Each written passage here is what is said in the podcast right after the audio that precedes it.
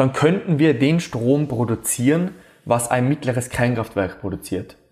Und für viele, viele denken sich ja tausend Systeme, aber man darf nicht vergessen, ein Kernkraftwerk kostet ja auch dementsprechend enorm viel Geld. Ich glaube, wir wissen alle, obwohl ja Kernkraftwerke jetzt neuerdings grün eingestuft worden sind, was Kernkraftwerke für Nachteile mit sich bringen. Herzlich willkommen beim Little Talks Podcast mit Robert Bacher und Alfons Huber. Und er ist ein schwarzer Physiker und er ist ein Erfinder, denn der Alfons hat sich die Frage gestellt, wie kann man Strom erzeugen ohne Schadstoffausstoß und ohne Strahlung? Und daraus ist eine Idee entstanden, eine Bodenplatte sozusagen, die es schafft, eine senkrecht wirkende Kraft in Strom, in Energie umzuwandeln. Und ich bin jetzt sehr gespannt. Ich bin ja kein Physiker, was jetzt da alles auf mich zukommt. Und ich freue mich auf ein spannendes Gespräch mit Alfons Huber. Hallo Alfons. Hallo Robert. Vielen Dank für die Einladung. Ich freue mich sehr auf das Gespräch heute. Wie bist du eigentlich Physiker geworden? Was fasziniert dich an der Physik? Also die Physik an sich fasziniert mich in jeder Hinsicht enorm. Also ich habe damals vor vier, viereinhalb Jahren mein Studium in Innsbruck als Physiker begonnen und habe dort relativ schnell gemerkt, dass mich ähm, alle Gebiete der Physik eigentlich faszinieren, also von der Quantenphysik hin bis zur Mechanik. Bin dann aber darauf gekommen im Laufe meines Studiums, dass diese Themen im Bereich der Wissenschaft schon enorm interessant sind, jedoch für mich als Werkzeug um einiges interessanter sind. Als Werkzeug meine ich, dass man jetzt mit diesem Wissen, was man sich dort in einem Studium oder auch selbst aufbaut, in die Welt hinausgeht und dadurch auch Dinge umsetzen kann oder könnte. Sage ich jetzt einmal. Würdest du sagen, dass das einen erfolgreichen Physiker ausmacht, dass er nicht nur neues mhm. Wissen austestet, sondern auch für die Wirtschaft etwas tut? Hm, würde ich jetzt nicht ganz zustimmen. Also es braucht schon sehr viele Leute in der Wissenschaft, um auch neue Innovationen zu entwickeln. Also äh, es ist meistens so, dass ähm, herausragende Physiker, sage ich mal, diese die Basis geben für einen für eine neue Erfindung. Also sie entdecken eine neu, ein neues physikalisches Prinzip oder oder beispielsweise damals Einstein hat hat die die Masse-Energie-Äquivalenz entdeckt Dadurch hat man auch Kernkraftwerke, Atomkraftwerke bauen können, hat das Ganze verstanden, wie es funktioniert. Also, dem Sinne natürlich wollte er das wahrscheinlich nicht, dass man Atomkraftwerke baut, aber er hat, es hat vorher diese Forschung gebraucht, um überhaupt dann später äh, dahingehend etwas zu bauen. Also es ist schon sehr wichtig, dass, dass es Physiker gibt, die in der Forschung bleiben äh, und diesen, diesen Samen setzen der Samen wächst dann in der Wirtschaft. Das stimmt auf jeden Fall. Es braucht dann auch Leute, die bereit sind, diese Idee weiter zu verfolgen und auch umzusetzen. Die Uni macht es meistens nicht. Und da komme ich jetzt ins Spiel. Also ich bin jemand, ähm, der sich sehr wohl in der Welt sieht, die Physik als Werkzeug in unserer Welt, in unserer mechanischen Welt zu verwenden. Wo, äh, also es gibt schon ein Beispiel, glaube ich, auch von der Uni, äh, Quantenphysik, ja. also mhm. Alpine Quantum Technologies vom, vom Thomas Mons, Motz, Mons. Mhm. Ja. Der, der macht ja von der Uni heraus etwas, oder? Mhm. Ja, also er war auch mal ein Professor von mir. Er ist äh, ähm, enorm engagiert auf der Universität im Bereich der Quantenphysik, auch mit dem Herrn Hans-Christian Negele, glaube ich, heißt er die sind enorm fortgeschritten in der Quantenphysik, haben auch dahingehend den Wittgenstein-Preis erhalten. Also man erkennt sie auch in der Welt sehr dafür an, was sie für die Quantenphysik geleistet haben. Und ja, sie versuchen, einen Quantencomputer auch wirklich umzusetzen. Ob sie es schaffen, bleibt eine andere Frage oder ob andere schneller sein werden, aber sie waren eine der, eine der Gründerväter von der Quantenphysik, wo auch Innsbruck oder Tirol allgemein sehr stolz sein kann, solche Physiker im Lande zu haben. Also sehr, sehr, ein sehr spannendes Thema. Würdest du sagen, dass Tiroler Physikerland ist, wo viele Physiker, viele grandiose Physiker herausgehen? Weil, also ich kenne, ja. man kennt ja Tirol eher als Tourismusgebiet. Also ja. Skifahren, Wandern, ähm, aber jetzt nicht unbedingt wegen den Physikern, sozusagen. Ja, also Tirol, also Innsbruck allgemein zählt schon international traue ich mich äh, zu sagen, zu den Top 10 Universitäten weltweit. Also sie sind wirklich bekannt dafür, äh, was zu leisten. Welche Themenbereiche haben dich am meisten in der Physik interessiert? Weil, wie ja. du angesprochen hast, also Quantenphysik zum Beispiel, also das Spektrum ist ja sehr, sehr breit. Ja.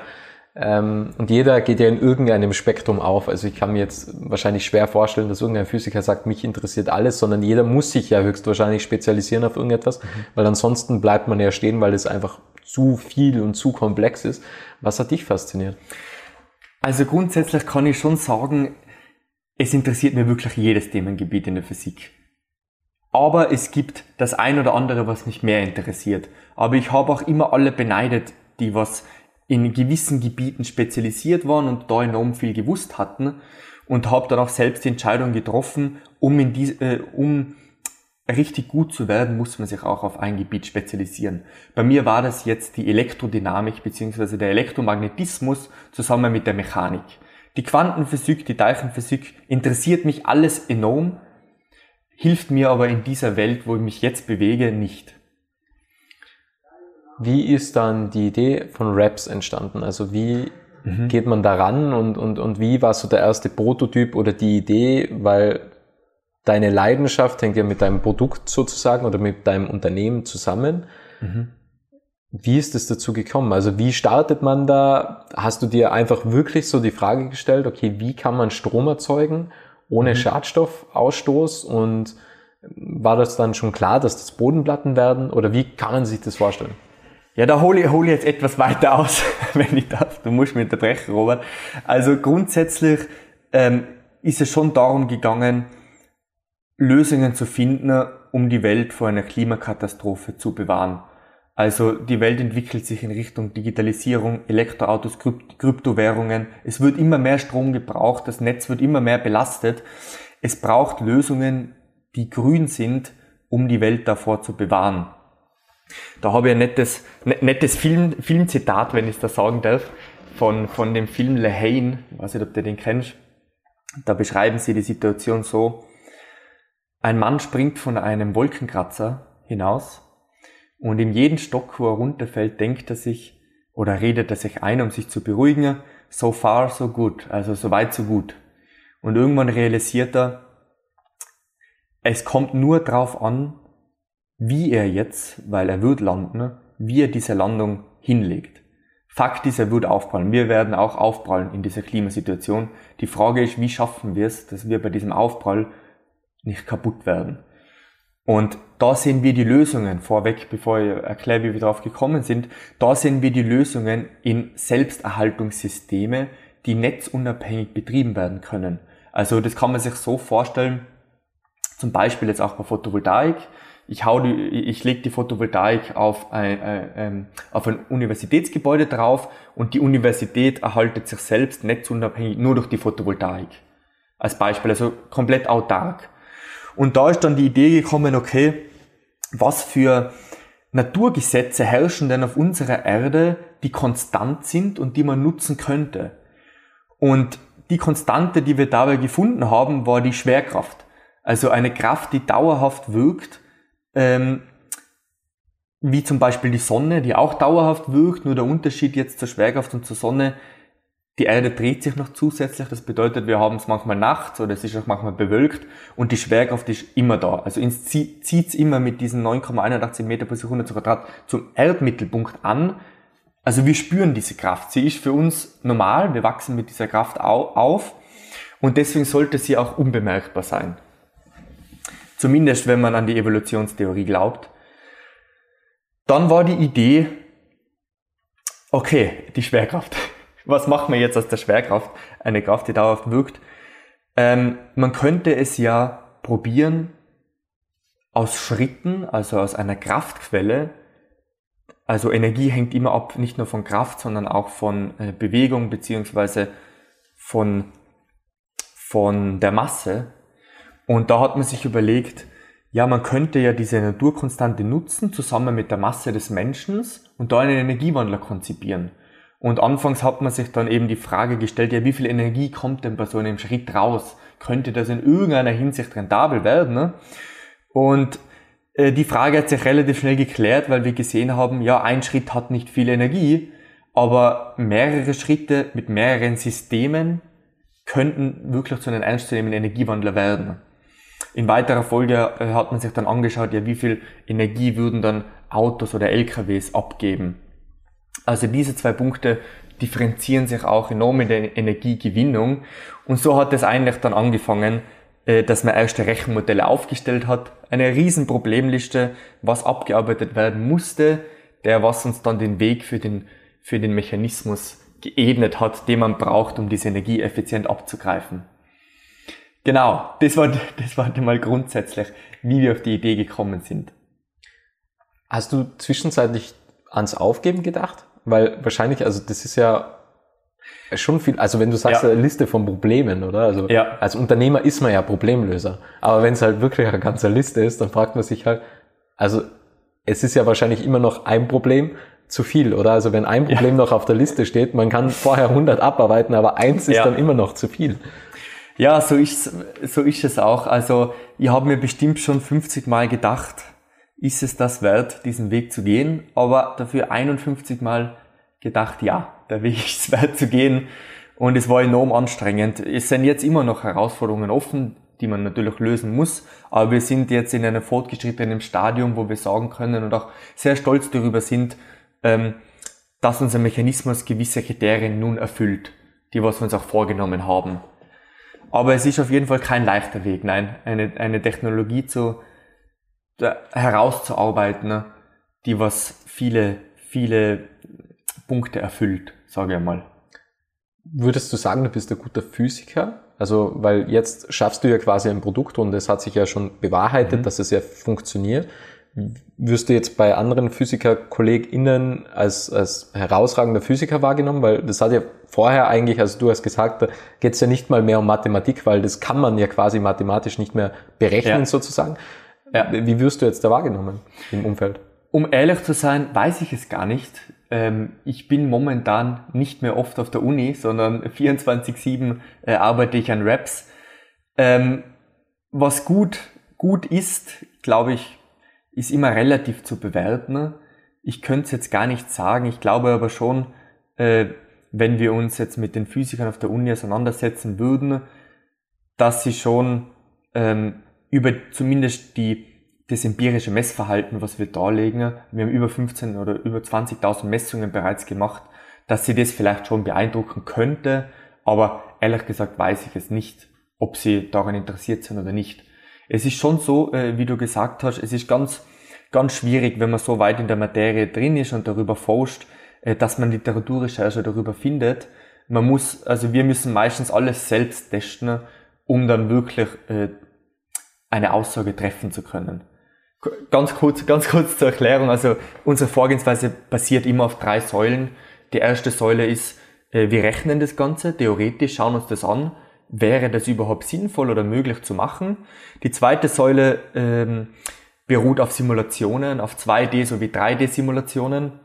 Und wenn die Simulationen unsere Rechnungen verifiziert haben, versuchen wir diese Simulationen dann in der Praxis zu testen. Da gibt es dann auch wieder einen Riesensprung, also einen Riesenunterschied von Praxis zur Theorie. Und wenn wir diese drei Säulen erfüllt haben, dann trauen wir uns eine wissenschaftliche Aussage über unser Mechanismus auch zu treffen. Und wie sieht es dann in der Praxis aus? Weil im Endeffekt ist es ja eine Bodenplatte, mhm. was quasi durch die senkrechte Kraft mhm. Strom erzeugt. Also wie, wie also könnte quasi in der Fußgängerzone liegen und, und ist es dann einfach von der Theorie legt man dann diese Platte in die Fußgängerzone, in die Praxis und sagt, okay, stimmt die Messung jetzt oder nicht? Oder, oder, oder macht ihr das im Büro oder wo finden dann die Praxismessungen statt? Ja, also ist eine sehr spannende Frage.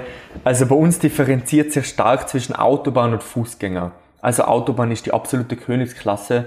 Äh, dafür brauchen wir auf jeden Fall Experten, die uns helfen, eine Platte zu konstruieren, die was auch ähm, straßentauglich ist. Bei Fußgänger ist das Ganze leichter, wir haben weniger Herausforderungen. Grundsätzlich, bevor ich darauf einsteige, also REPS steht für Road Energy Production Systems und wie du bereits erwähnt hast, ähm, jemand steigt auf die Platte rauf und diese Energie wandeln wir in sauberen elektrischen Strom um und lassen diese Energie beispielsweise dann direkt in die Straßenlaternen von der Maria-Theresien-Straße rein. Und es ist schon so, dass diese Platte auch minimal sinken muss, um Energie abzugreifen. Äh, das mal kurz vorweg. Ähm, man kann sich das Ganze jetzt so, so vorstellen, dass diese Platten ähm, ungefähr 30, 40 Meter, einen 30, 40 Meter Gehweg brauchen, um verbaut zu werden oder auch um ein Energiewandler zu werden. Und dadurch, dass die Leute drüber gehen, beispielsweise eben eine Rede-Resenstraße oder auch ein Supermarkt, könnten wir jetzt die Lichtanlage mit dieser Energie bespeisen. Also wir, wir müssen sie schon zwischenspeichern, aber wir brauchen das Netz nicht dafür. Dadurch belasten wir es nicht und erhalten die Straße sozusagen selbst. Mhm. Ist das jetzt quasi, was ich mir jetzt, die Frage, was ich mhm. mir stelle, in der Fußgängerzone, ist es dann eben mit den anderen Pflastersteinen oder ist es eine Erhöhung, wo man draufgehen muss, also wo man quasi fünf Zentimeter den mhm. oder normale Stiege ist ja 27 Zentimeter hoch. Ist es so, dass man da den Fuß erhöht aufheben muss, damit man dann auf diesen Raps Bodenplatten ist? Oder kann das eben sein mit der Bodenplatte von der Maria-Theresien-Straße? Ja, es, es kann auf jeden Fall eben sein. Also bei der Maria-Theresien-Straße wird es jetzt schwer. Den, den schönen Boden wollen wir nicht aufreißen. Waren dort auch schon in Gesprächen. Ähm, dort würden wir die Platten drauflegen. Einfach mal zu, um zu testen, wie reagieren die Leute drauf? Finden sie das überhaupt spannend? Wollen sie überhaupt drüber gehen oder wollen sie dran vorbeigehen? wollen sie auch nicht Teil der Lösung vom Klimawandel sein. Wir wissen es nicht und deswegen ist diese User Experience so wichtig für uns. Und es gibt mehrere Möglichkeiten, eben diese, diese Art und Weise, wie man es verbaut, zu gestalten. Eben eine Möglichkeit, dass wir sie drauflegen oder auch in anderen äh, Orten, beispielsweise beim Supermarkt, wenn er neu errichtet wird, dass wir es direkt in den Fußboden integrieren, also auch eben. Und da kommt die entscheidende Frage für Fußgänger, wie fühlt sich's an, wenn man drüber geht? Ist es bemerkbar oder fühlt man sich dabei unwohl oder erschwert es etwas? Und wir sind eben da dabei, dieses Bodenverlegesystem zusätzlich zu unserem Mechanismus zu entwickeln und versuchen gerade herauszufinden, wie es für die Wahrnehmung für den Fußgänger sein könnte. Und da gibt es auch schon enorme Unterschiede, mit was für einem Widerstand äh, die Platte dagegen wirkt. Umso, umso stärker, umso angenehmer dann merkt man es gar nicht oder nimmt es gar nicht wahr, dass die Platte jetzt ein paar Millimeter runter sinkt. Das ist auf jeden Fall das Ziel für Fußgänger. Erzeugt es dann weniger Strom? Wenn, Wenn sie weniger sinkt, ja. Ja, ja okay. Aber ist es das ein, ein, wesentlicher Unterschied? Oder ist es ähm, auf die Dauer, also aufs Jahr gerechnet wahrscheinlich schon? Ja, also wenn ich die Platte jetzt einen Millimeter sinken lasse, im Vergleich zu einem Zentimeter, habe ich das zehnfache weniger Energie. Mhm. Also das kann man wirklich dann zu umrechnen. Genau, kann man jetzt so linear betrachten. Okay. Also jetzt nur gerade grundsätzlich ohne Wirkungsgrad von Mechanismus und so weiter wäre es das Zehnfache weniger. Ja. Und wenn man jetzt eine, eine 30, 30 mal 30 Meter beispielsweise in der Maria-Theresien-Straße auslegen würde, wie viel Tesla könnte man da beispielsweise dann laden? Oder, also, was sind so Statistiken, was du weißt, mhm. was man laden könnte? Zum Beispiel jetzt für die Maria-Theresien-Straße, wir schätzen das jetzt mit 10.000 Personen pro Tag ich weiß jetzt leider nicht, ob das stimmt, aber angelehnt auf diese, auf, auf diese Daten äh, können wir wirklich sagen, dass wir mit so einem 30 Meter langen Raps-Gehweg jetzt ungefähr 5, 6 Straßenlaternen täglich für 8, 9 Stunden bespeisen können. Oder 7 bis 9 Stunden bespeisen können. Also diese Energie reicht dafür schon aus. Ganz anders wird's ähm, in Bereichen, wo jetzt viel höhere Gewichte sind, beispielsweise auf Autobahnen. Also da ist es wirklich so, dass wir ein Energiewandler werden können, der was, der was es schafft, enorm viel, enorm viel CO2 auch einzusparen. Beispielsweise bei uns auf der A13, auf der Brennerstation, bei der Mautstelle, könnten wir fast drei Millionen Kilowattstunden jährlich generieren. In Wien, wo 200.000 Autos pro Tag frequentieren, wären das schon 8 Millionen Kilowattstunden.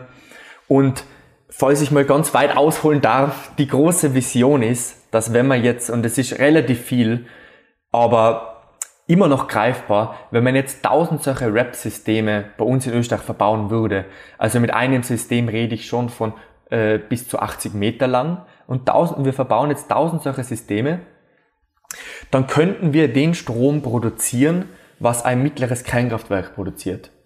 Und für viele, viele denken sich ja tausend Systeme, aber man darf nicht vergessen, Kernkraftwerk kostet ja auch dementsprechend enorm viel Geld. Ich glaube, wir wissen alle, obwohl ja Kernkraftwerke jetzt neuerdings grün eingestuft worden sind, was Kernkraftwerke für Nachteile mit sich bringen. Und äh, Kernkraftwerke werden auch von uns, also wir Menschen kennen keine größere Energie im Universum wie ein Kernkraftwerk. Also die Bindungsenergie ist die größtmögliche Energie, die man kennt. Und deswegen ist man auch äh, verwöhnt in der Hinsicht Strom.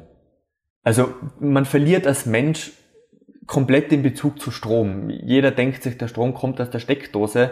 Aber was passieren muss, dass er überhaupt zu dir kommt, wie viel CO2 ausgestoßen wird, die Frage wird meistens nicht, nicht beantwortet. Aber wenn du sagst 1000 Stationen, ja. äh, du hast mir damals erzählt, dass ja quasi keine zusätzliche Energie aufgewendet werden darf, mhm. damit, also man darf quasi nicht Energie vom Auto jetzt wegnehmen. Das heißt, es genau. muss ja irgendwo sein, wo ein Auto abbremsen muss, wie beispielsweise eben bei der Mautstation, weil mhm. mit, mit, mit 100 kann man halt nicht durch die Mautstation fahren. Ja. Das, ist, das, das, das geht halt.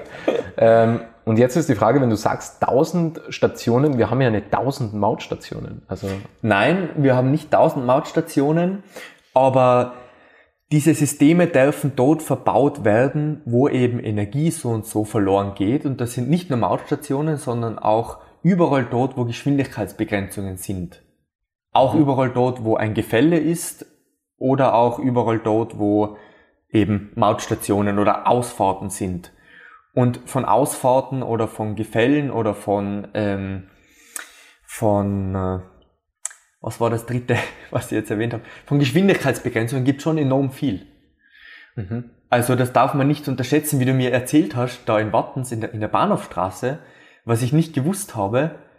14.000, 14.000 ja, genau. Autos pro Tag, ja. Ja, das ist, also das ist eine enorme, enorme Anzahl an Autos, die dort frequentieren. Ja. Habe ich gar nicht gewusst, beispielsweise. Für mich war immer äh, die Frage, ja, Autobahnen, da müssen ja die meisten frequentieren, aber dass bei uns schon allein in Wattens 12.000 äh, Autos frequentieren täglich, ist ja eigentlich Wahnsinn. Einer Straße. Also, ja. Ja, ja. Und da ist halt der Riesenvorteil bei dem Energiewandler, dass wir nicht in die Natur eingreifen, sondern wir in dieser CO2-Hölle, was wir Menschen uns geschaffen haben, etwas Positives, also einen Impact herausholen wollen. Mhm. Also das ähm, ist schon ein wichtiger Punkt, weil du wirst jetzt vielleicht lachen, aber bei Windkrafträdern zum Beispiel, ähm, was auch viele nicht wissen, ich habe es auch erst vor kurzem erfahren, dass dort ganz viele Vögel sterben, weil sie in die Windräder reinfliegen. Mhm. Und das ist ein enormes Thema auch für den Naturschutz. Auch bei Wasserkraftwerken kommen ganz viele Fische in die Turbine. Man greift halt in die Natur ein. Ich bin nicht gegen grüne Energiewandler. Ich bin nur dafür, dass man, ähm, wenn man grüne Energiewandler sagt, auch wirklich von einem grünen Energiewandler spricht. Weil meistens ist es so, dass in der grünen Energiewelt mehr Schein als Sein ist. Was ich mich jetzt noch mhm. gerade frage ist, also zum, also man könnte es ja wahrscheinlich dann auch bei jeder Stopptafel verbauen, ja. das ist mir jetzt eingefallen, weil da muss man ja, also man, also man muss, also das ist kein sollte für viele Menschen, ja. sondern ein muss. Ähm, aber weiß man auch, wie, wie, wie lang die Langlebigkeit ist? Weil wahrscheinlich bei der Autobahn oder, oder bei der mhm. Mautstation, wenn da zigtausende Autos pro Tag drüber fahren, ähm, ähm, weiß man das, wie, wie, wie lange das haltet? Ja, also wir haben dahingehend viele Simulationen und Messungen angestellt und das ist eben ein Grund, warum wir den Mechanismus so haben, wie wir ihn haben. Also wir haben ihn magnetisch gelagert, was bedeutet, dass wir ganz wenig mechanische Reibung haben und umso weniger Reibung, umso längere Lebensdauer haben wir. Wir haben zwar magnetische Reibung, also der Magnet wird abgenützt, aber dieser Rohstoff, wenn er leicht zugänglich ist, lässt sich wieder remagnetisieren. Also dieser Rohstoff verliert seine Eigenschaft nicht. Und es ist eben enorm wichtig, wie du bereits erwähnt hast, dass man es schafft, einen Mechanismus bereitzustellen, der was diese 35 Donner auch aushält. Und diese Frage haben wir bewiesen und erklärt.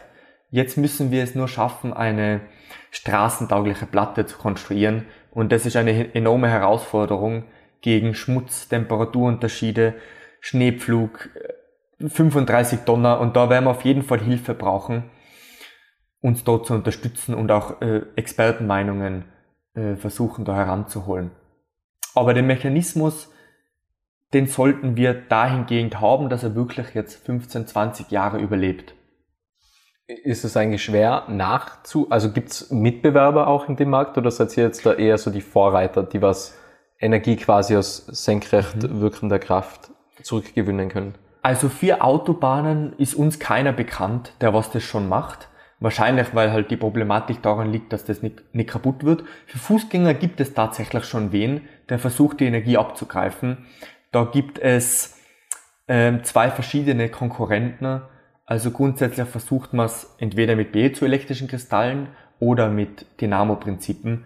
Und beide haben ihre Vor- und Nachteile, sage ich mal. Aber eure Lösung ist dann quasi besser und total. Also es sind quasi ja. drei verschiedene komplett unterschiedliche Ansätze, ja, wenn genau. man es richtig hört. Und ihr aber erzeugt am meisten Energie?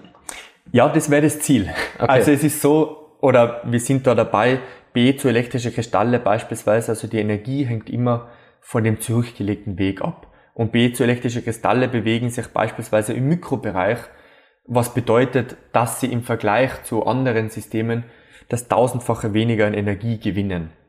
Nur grundsätzlich, ohne dass wir jetzt den Wirkungsgrad vom Mechanismus einberechnen. Das bedeutet, äh, elektrische Kristalle oder Effekte sind ein nettes Gadget, werden sich aber nie durchsetzen können als Energiewandler. Das andere Prinzip, das Dynamo-Prinzip, das beruht eben darauf, dass sich, dass eine Translationsbewegung in eine Rotationsbewegung übersetzt wird, dadurch auch Reibung vorhanden ist und man versucht, diese äh, Translationskraft eben durch die Rotationskraft abzugreifen mit Magneten und Spulen. Da gibt es jetzt wieder Vor- und Nachteile. Äh, die, die, die Nachteile dabei sind, dass man bei diesem Dynamo-Prinzip eben Reibung hat. Man braucht auch eine Feder, die was den Mechanismus wieder zurückbringt. Das bedeutet, in sehr hochfrequentierten Bereichen, beispielsweise U-Bahn-Station Stephansplatz, mit 160.000 Personen frequentiert, würde das vielleicht nicht überleben, und zusätzlich, wenn jemand einen Schritt darauf macht und der Dynamo anfängt sich zu drehen und eine halbe Sekunde später kommt der nächste Schritt, befindet sich der Dynamo schon in Bewegung. Das bedeutet, ich kann den Mechanismus nicht von neu auslösen, sondern das ist dann verlorene Energie. Also nur als, als Beispiel. Und wir versuchen wirklich, äh, das nicht als Gadget zu gestalten, sondern wir wollen wirklich damit CO2 einsparen und auch Räume selbst erhalten, weil die Energie wäre da. Äh, banale Frage, könnte man ja. das nicht unter Skipisten auch ähm, zum Beispiel runterlegen? Weil im Endeffekt kommt ja sowieso Schnee drauf. Mhm. Und wenn man, also büßt man da so viel Energie ein, wenn der Skifahrer sowieso von oben bis nach unten fährt und wenn man es die ganze Bahn streckt, dann hat er ja quasi nie Energie eingebüßt, weil er kennt es ja nicht anders, oder? Also wäre das auch eine Möglichkeit? Ja, also der Skifahrer gewinnt auf jeden Fall enorm viel potenzielle Energie, dadurch, dass er mit dem Lift jetzt rauffährt. Nur die Frage ist, also die Theorie klingt sehr elegant, könnte auch sehr viel Energie sein, die dort umgesetzt wird. Ich glaube, nur die Praxis wird schwierig sein, das umzusetzen unter diesen Bedingungen, was dort herrschen mit Schnee und dass dem Skifahrer nichts passiert. Also ähm, der Samen ist, ist gesetzt, aber es braucht noch etwas Zeit. Okay, okay. Braucht noch etwas Zeit, um dahingehend zu denken. Okay. Und wie, wie, also indiskrete Frage oder mhm. demaskierende Frage und du musst sie auch nicht beantworten, wie wird das Ganze finanziert? Also wie, wie, weil Jetzt das momentan, ist ja schon viel Aufwand, also wahrscheinlich. Und ihr seid ja zu zweit? Ja. ja. Ja, genau. Also mein Partner, der Stefan, ist der Mechatroniker von uns zwei, ich bin der Physiker und wir finanzieren uns momentan alles privat. Und zwar aus dem Grund, weil wir so sehr daran glauben, die Welt verändern zu können dadurch, zu einer grüneren Welt, dass es uns wirklich wert ist, dass wir dort alles selbst machen, also zum Beispiel unsere Wickelmaschinen, die was normalerweise sehr viel Geld kosten, ähm, haben wir jetzt selbst entwickelt, selbst programmiert. Der Stefan, dem wurde dieses technische in die Wiege gelegt schon. Ähm, der hat zum Beispiel da einen Wasch, Waschmaschinenmotor einbaut, um, äh, um diese Maschine zu betreiben. Und wir versuchen jetzt den Mechanismus so gut wie möglich fertigzustellen und gehen dann auf die Suche, äh, auf Partnersuche. Aber bis dahin haben wir uns eigentlich alles selbst finanziert, aus privaten Quellen. Und wie geht's jetzt weiter bei euch? Also, mhm. wie, was sind die nächsten Schritte? Ja, die nächsten Schritte sind, dass wir uns jetzt ein Datum gesetzt haben, wo wir mit unserer Forschungs- und Entwicklungsphase aufhören. Da werden wir einen Cut machen und entscheiden, reicht die Energie aus, die wir erreicht haben, um am Markt ein dominierender grüner Energiewandler werden zu können.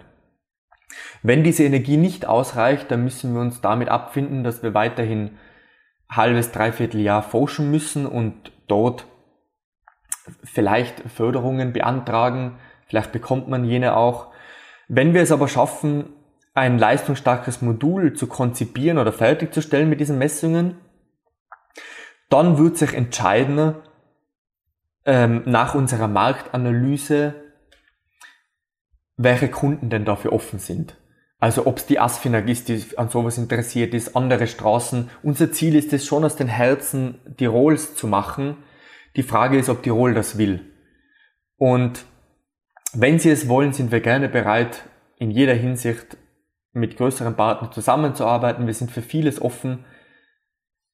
Die Frage ist nur, ob, ob eben die Leute mit uns das auch machen wollen.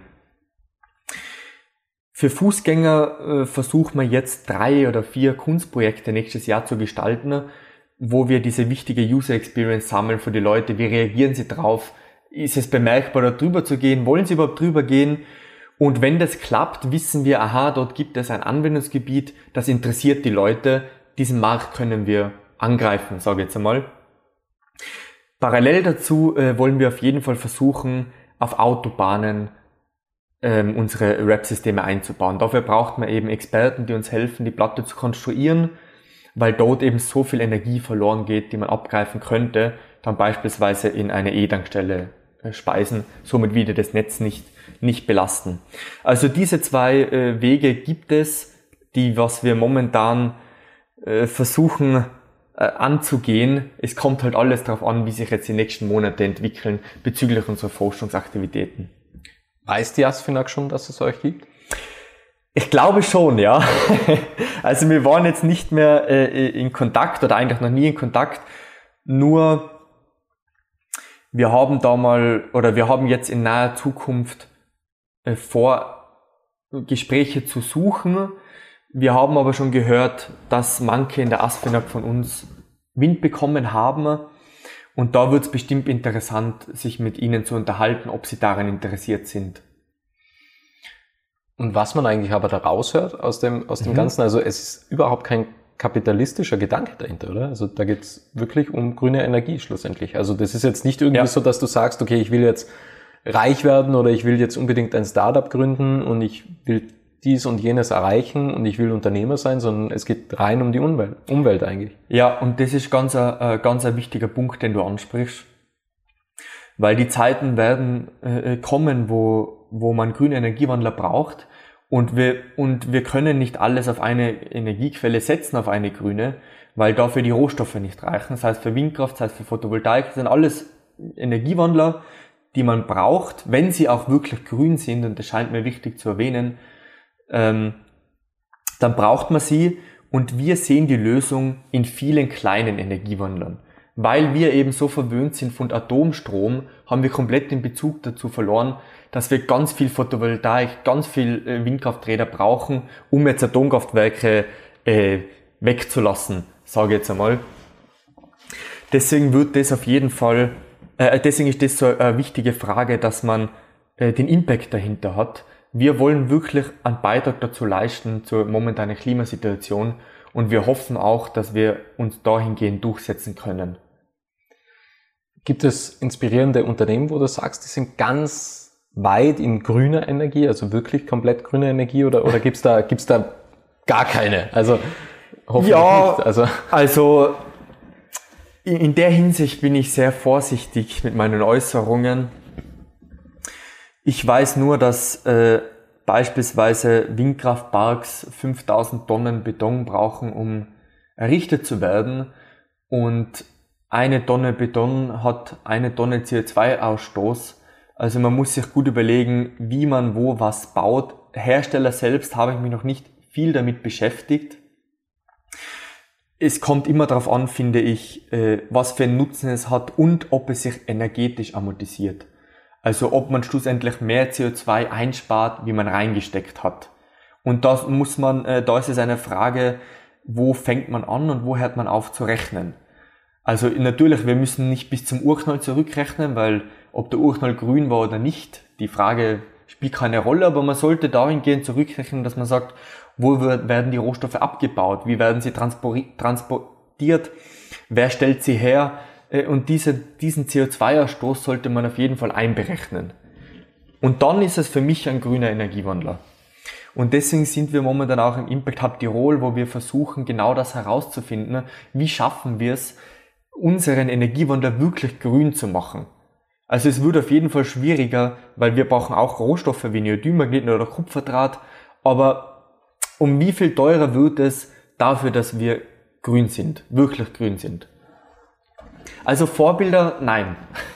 Also ich weiß nicht, wie es genau funktioniert, aber es gibt Leico oder Leco Labs, das, die mhm. kommen aus Luxemburg, die bauen Häuser und die sind anscheinend CO2-negativ sogar. Aha. Ja, also ich weiß aber nicht, ja. wie, wie die Technik dahinter funktioniert. Also äh, habe auch erst gibt, vor kurzem. Ja, es, es gibt ja. bereits Lösungen. Ja. Nur ähm, die Welt will sie nicht sehen, weil ja. unsere momentan bereits bestehenden Systeme funktionieren. Die Leute, jeder macht viel Geld. Warum was ändern? Äh, wir haben zum Beispiel jemanden kennengelernt, einen Unternehmer aus Australien, der macht Beton zu 80 Prozent weniger CO2-Ausstoß wie momentan. Und der hat angefragt bei ganz vielen Unternehmen, nur wollen viele das nicht haben. Also die haben ihr System schon aufgebaut, wo sie den Beton von jemandem beziehen. Jeder macht da äh, viel Geld und ein Geschäft. Also warum sollte ich jetzt einen CO2-freundlichen Beton nehmen? Und dieses Umdenken muss unbedingt kommen in der Welt. Also wirklich unbedingt und deswegen erwähne ich das jetzt auch mit dem Beispiel mit dem Mann, der aus dem Wolkenkratzer herunterfällt, äh, so radikal, weil es ein Muss ist. Also wir stehen wirklich davor, dass es wirklich schlimm enden könnte. Ja, und vor, vor allem es ist ja schon so, dass das eigentlich heißt ja, dass wirkliche Auswirkungen sind, das ist eigentlich nur weit entfernt, aber mir kommt es gar nicht so vor. Also, ja. also, also wir sind mittendrin. Also ich ja. denke mir halt immer, da wird von 1,5 Grad Zielen gesprochen und dass das schon noch weit entfernt ist und dass man jetzt mal schon was tun sollte, aber man spürt es täglich. Also ja. äh, teilweise bei Gletscher können Lifte nicht mehr im, im, im Sommer erhalten werden weil einfach keine Stütze mehr da ist, äh, aufgrund des Gletschers zum Beispiel, oder Gletscherrückgang ja. und so weiter. Also das haben wir ja schon alles, Umweltkatastrophen. Und da denke ich mir, also da gibt's ja Experten und Prognosen, mhm. liegen die falsch? Also haben wir es jetzt schon total an die Wand gefahren? Also weil so kommt's mir vor. Ja, es ist auch so. Wie, wie gesagt, der Mann ist schon in der Luft und er wird fallen. Also wir haben schon zu viel Schaden angerichtet, aber wir können diesen Schaden jetzt noch minimieren, zumindest ähm, dahingehend, dahingehend, dass wir es einbremsen. So wie wir jetzt weiterfahren, ist ganz, ganz schlimm. Ähm, zum Beispiel jetzt die Entwicklung von Elektroautos, von Kryptowährungen. Das ist alles, alles schön und gut, aber wo kommt denn der Strom her? Was ist, wenn jeder jetzt sein Elektroauto zu Hause ansteckt? Was ist, wenn jeder anfängt jetzt mit Bitcoin zu traden, die was jetzt momentan so viel brauchen wie, wie ganz China? Ähm, ich weiß, Ethereum hat jetzt äh, diesen neuen, neuen, was haben sie da veröffentlicht, die neue ähm, Vorgehensweise, dass sie jetzt viel weniger Strom brauchen. Aber wenn diese ganze Welt sich dorthin entwickelt, auch mit der Digitalisierung, dann wird es ganz schwer, dass wir diesen Strom aufbringen, vor allem grün. Deswegen äh, muss man sich die Frage stellen, auch von meinem Lebensstil her, ist es der richtige? Ich würde jetzt da gerne ein Argument ja? einbringen bei gerne. Kryptowährungen, weil vor kurzem war der Peter Taschler da. Ich weiß, viele hören es nicht gerne, wenn ich über Kryptowährungen negativ rede, aber äh, ich bin null in Kryptowährungen ja. investiert, aber der Peter Taschler war da und den habe ich auch mit Energie konfrontiert und dann hat er gesagt, ja, also, also er hat es dann so gesagt, dass quasi meinen macht nur Sinn, wenn der Strompreis unter 5 Cent pro Kilowattstunde ist. Und das ist dann Strom quasi, was generell einfach zu viel produziert wird in, in Ländern. Also das bei uns ist ja undenkbar zu meinen, weil ja, das, ja. das sind die Strompreise zu hoch. Und er sagt halt, das ist halt Strom, der was eigentlich im Überfluss da ist. Also dieser Strom, der wird nicht verwendet und deswegen kann er so billig abgegeben werden, aber der Strom ist schon da. Und im Endeffekt nehmen die Miner dann quasi nur den Strom, weil der ist sowieso überschüssig und deswegen ist er auch so billig, weil er muss bei 5 Cent, unter 5 Cent eigentlich liegen, damit es überhaupt rentabel ist, das Minen. Also momentan wird der Strompreis jetzt auf fast einen Euro die Kilowattstunde hingehen. Weil ja, aber nicht in allen Ländern. Also bei, Nein, nicht in allen Ländern, ja, nur bei uns ich glaub, momentan. Finnland zum Beispiel war es ein Beispiel. Ja. Und ich habe jetzt auch gehört, äh, ich gehe gleich auf dein Beispiel ein, dass man mit grüner Energie, mit grünen Strom meint, also die ist CO2 nicht, äh, kein CO2-Ausstoß. Da stelle ich mir die Frage, äh, ist das wirklich die Lösung? Also dass man sagt, zum Beispiel mit grünen Energiewandler verwendet man dafür zu meinen oder überschüssigen Strom. Natürlich, das ähm, ist jetzt eine net, nette Antwort, um zu, um zu sagen, dass, dass es ja nicht, den Strom gibt es ja sonst so oder würde, würde sonst verloren gehen, aber sowas reicht mir jetzt noch nicht, reicht mir nicht aus, um ehrlich zu sein, als Begründung. no, noch, noch eine zweite Sache, ja? ähm, aber ich weiß nicht mehr genau die Jahreszahl. Ähm, Im Podcast Lanz und Brecht hat es geheißen, dass die Welt Mhm. Ich weiß nicht mehr, 2025 oder 2030, dass das Internet so viel Strom verbraucht wie die Welt 2011. Also die komplette Welt 2011. Wie blickst du auf sowas? Erschreckend, muss ich sagen. Okay. Habe ich jetzt nicht gewusst, ja. also dass das Internet so viel braucht, aber... Ja, auch Streaming zum Beispiel, oder ja, das sind ja extreme Energiefresser. Auf jeden Fall, also es wirkt einfach erschreckend und ich, ich stelle mir die Frage, ähm, die Welt entwickelt sich zu schnell weiter, wie wir als unsere grünen Energiewandler. Und wir werden weiterhin sonst von Atomkraft abhängig sein, von Kohlekraftwerken, von fossilen Brennstoffen. Und jetzt wäre die Möglichkeit eben, etwas zu ändern, aus diesem System endlich auszusteigen und zu sagen, das ist ja nicht mehr normal, Freunde, wir können ja nicht so viel CO2 in die Luft pulvern. Ähm, alle Leute damit schaden, die gar nichts dafür können, in andere Länder Naturkatastrophen hervorholen. Also ich finde das sehr erschreckend, dass du mir das äh, zusätzlich sagst. Und ich denke, man sollte wirklich so früh wie möglich da ansetzen und Lösungen eben finden. Siehst du jetzt die Energiekrise als positiv oder als negativ? Weil jetzt müssen wir was tun.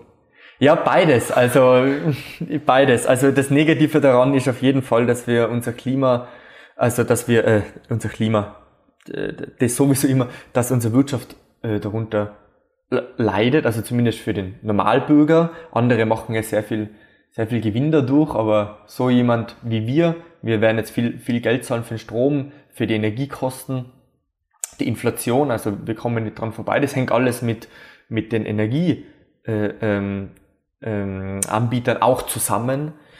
Und der Vorteil dabei ist, wie du es bereits erwähnt hast, genau jetzt ist die Möglichkeit, wo wir wirklich was ändern können. Also jetzt können wir aus dem alten System aussteigen und ein neues hervorrufen. Und dabei spielen auf jeden Fall grüne Energiewandler eine Rolle. Die letzte Frage, das ist immer die mhm. Abschlussfrage. Was möchtest du noch sagen? Was ich gerne sagen will, grundsätzlich äh, bedanke ich mich recht herzlich bei dir, Robert, dass du mich eingeladen hast und äh, wir so ein tolles Gespräch führen, führen durften. Und mein Abschlussstatement ist, ähm, dass jeder sich Gedanken machen sollte, wie man mit Strom umgeht und auch einen Bezug zu Strom wieder bekommt. Auch zu, zu äh, Brennstoffen oder ben Benzin zum Beispiel. Und ich glaube und ich hoffe an eine grünere, bessere Welt und freue mich darauf, äh, mit Mitmenschen, die, die sich teilen, das anzugehen und backmas. Spannendes Gespräch, danke. Ich habe viel lernen können. Also wir haben ja schon einmal, wo ich dich gefragt habe, ja. warst du ja dann am Whiteboard unterwegs und, und hast viele, viele tolle Sachen aufgezeichnet. Und dann habe ich gesagt, jetzt habe ich noch mehr Fragen als wie vorher. Ja. Ähm, also das war auf jeden Fall ein spannender Austausch, war auch jetzt wieder ein spannender Austausch, wo ich viel lernen habe können. Und ich glaube auch, dass jeder alle ZuhörerInnen jede Menge mitnehmen haben können. Danke dafür. Vielen Dank. Es freut mich sehr, dass du das Interview bis zum Ende angehört hast und wenn du keine Folge mehr verpassen möchtest, dann abonniere jetzt Little Talks in deiner Podcast-App.